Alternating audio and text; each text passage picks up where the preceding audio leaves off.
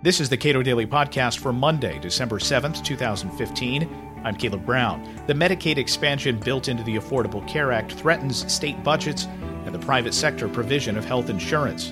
But there are ways states can mitigate its effects. Justin Owen is president of the Beacon Center of Tennessee.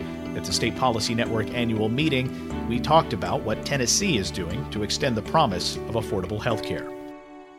What were the incentives placed before states in Obamacare's Medicaid expansion? Well, the first was mandatory expansion uh, until the Supreme Court ruled that the federal government couldn't force the states to expand Medicaid. Uh, they were going to be required to do so, uh, and, and massively. Uh, unfortunately, uh, one silver lining of the first Obamacare uh, lawsuit was that the Supreme Court said, unless you fund it entirely, you, the federal government, can't force states to expand Medicaid. So that gave the states the option. Uh, of course, a lot of states have expanded Medicaid, predominantly Democratic states, though several Republican governors have also expanded Medicaid. Uh, many have done so unilaterally because, uh, in some cases, they can do so without legislative approval. Uh, in Tennessee, that's a little different because of what our legislature did after the Supreme Court ruling, but before our governor proposed the Medicaid expansion uh, to take some ownership of that decision and, and take some of the power away from the governor. In Kentucky, my home state, Steve Beshear essentially created the Medicaid expansion out of whole cloth. States had that option after the uh, Supreme Court opinion, but the legislature didn't weigh in. The legislation doesn't say what a state is really. It doesn't say that there's a, a single spokesman for the interests of the state. And it just it proceeded, and there wasn't much of a complaint about it because Kentucky's a very poor state. They benefit greatly in terms of uh, uh, Medicaid funding, so it actually wasn't controversial. And even in states where it is controversial, uh, the legislature has little power to stop the governor. This has ultimately been a decision by governors to expand Medicaid or, or, reject an expansion. The only real role the legislature plays in that is through the budget process. They could effectively withhold funding if they wanted to stop an expansion, but we really haven't seen that among a lot of legislators. I would give credit to Tennessee's General Assembly for stepping up right after the Supreme Court decision and saying, we don't think an expansion is good for our state, and even if it is, we're going to make this decision. It's going to be a legislative decision. Uh, the governor can't do this alone.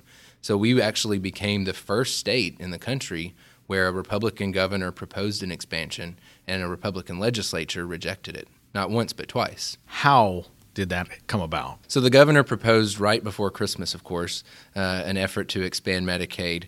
He reframed it. He called it Insure Tennessee. He said that it was not an outright expansion of Medicaid.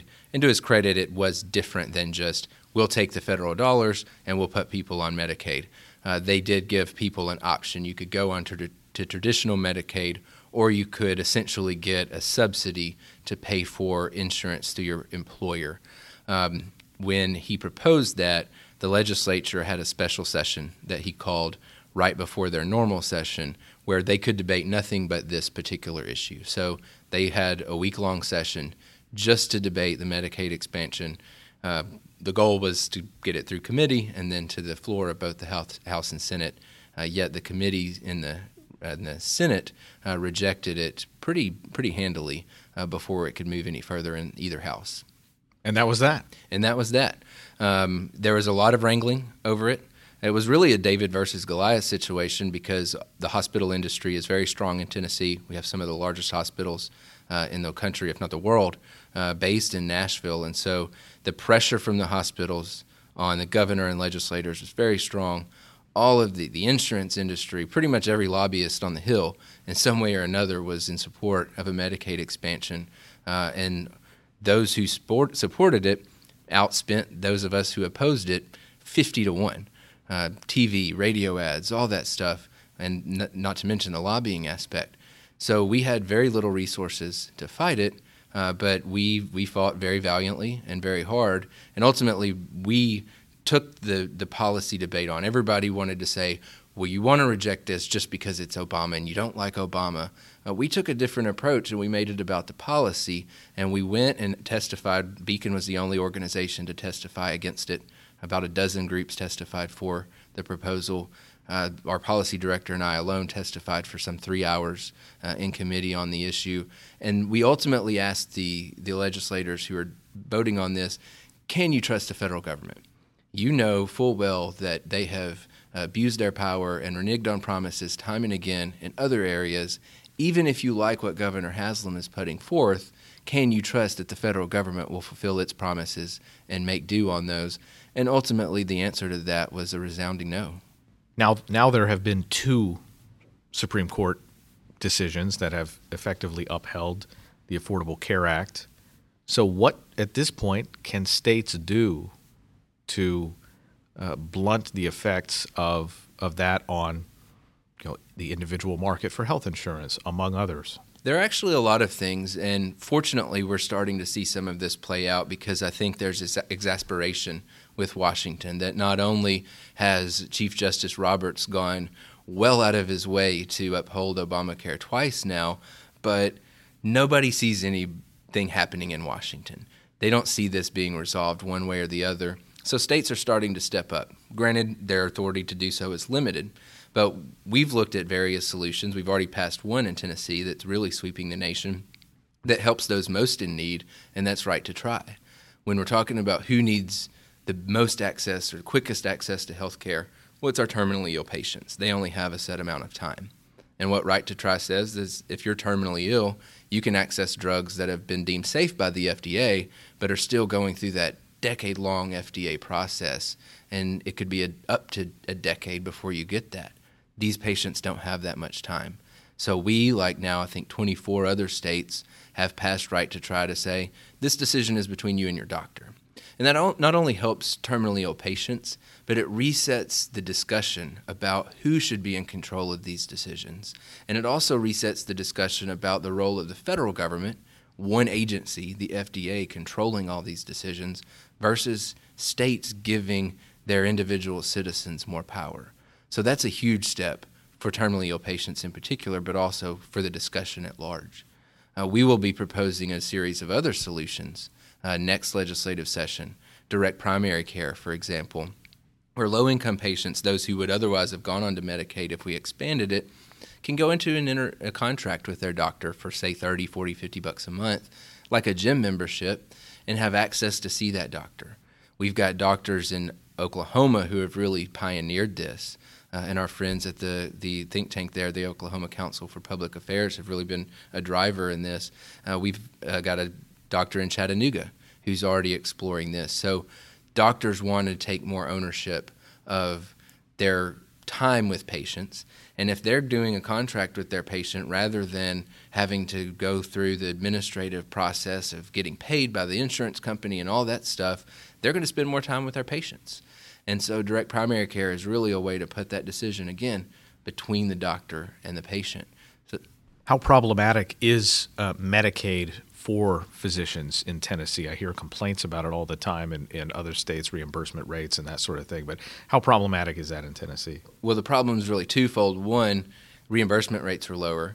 So going back to your home state of Kentucky, they thought that everything was going to be solved for the hospital's financial crisis if they just expanded Medicaid. Well, guess what happened? ER rates shot up. People started going to the ER more, and the reimbursement rates are lower. So hospitals, in some cases, are worse off as a result of the expansion because they're seeing more patients, yet they're getting paid less. And so now they're asking for even more money. Uh, so that's one problem that it's not going to solve the issues that the hospitals have brought forth. The other issue from a Medicaid expansion standpoint is that two in five doctors in Tennessee, for example, already refuse to see new Medicaid patients. So when you go onto Medicaid, all of a sudden you find yourself in this really long line because almost half the doctors in our state are saying they're not going to see you. And so the access to quality care is significantly lessened when you expand Medicaid. And then one of the things we talked a lot about and will continue to do so is this differentiation between insurance, between that and actual care. There's a difference between giving someone an insurance card than giving them quality health care. Just because you give them free insurance doesn't mean they're going to get good care. Another issue that we'll be dealing with uh, next session is certificate of need. So when you go uh, as a hospital, you say you want to expand the number of beds in your hospital or add an MRI machine, you literally have to go get the government's permission to do that.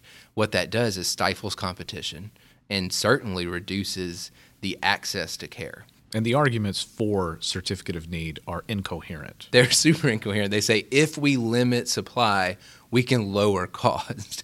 that, from an economic standpoint, that is literally backwards. I mean, you understand hospitals have an interest in when they make an investment, they want that investment to pay off. So if they if they receive the approval from the state to get that MRI machine, they know that people from a great distance around them are going to have to come to that hospital for that access. But that's not how investment works in every other part of the economy. Well, and that's why our healthcare system is so screwed up because we use illogical economics uh, to to promote the system. So we're looking at a certificate of need full repeal, ideally, or at least repealing it on certain services and equipment to again expand access to people uh, for people to have that care.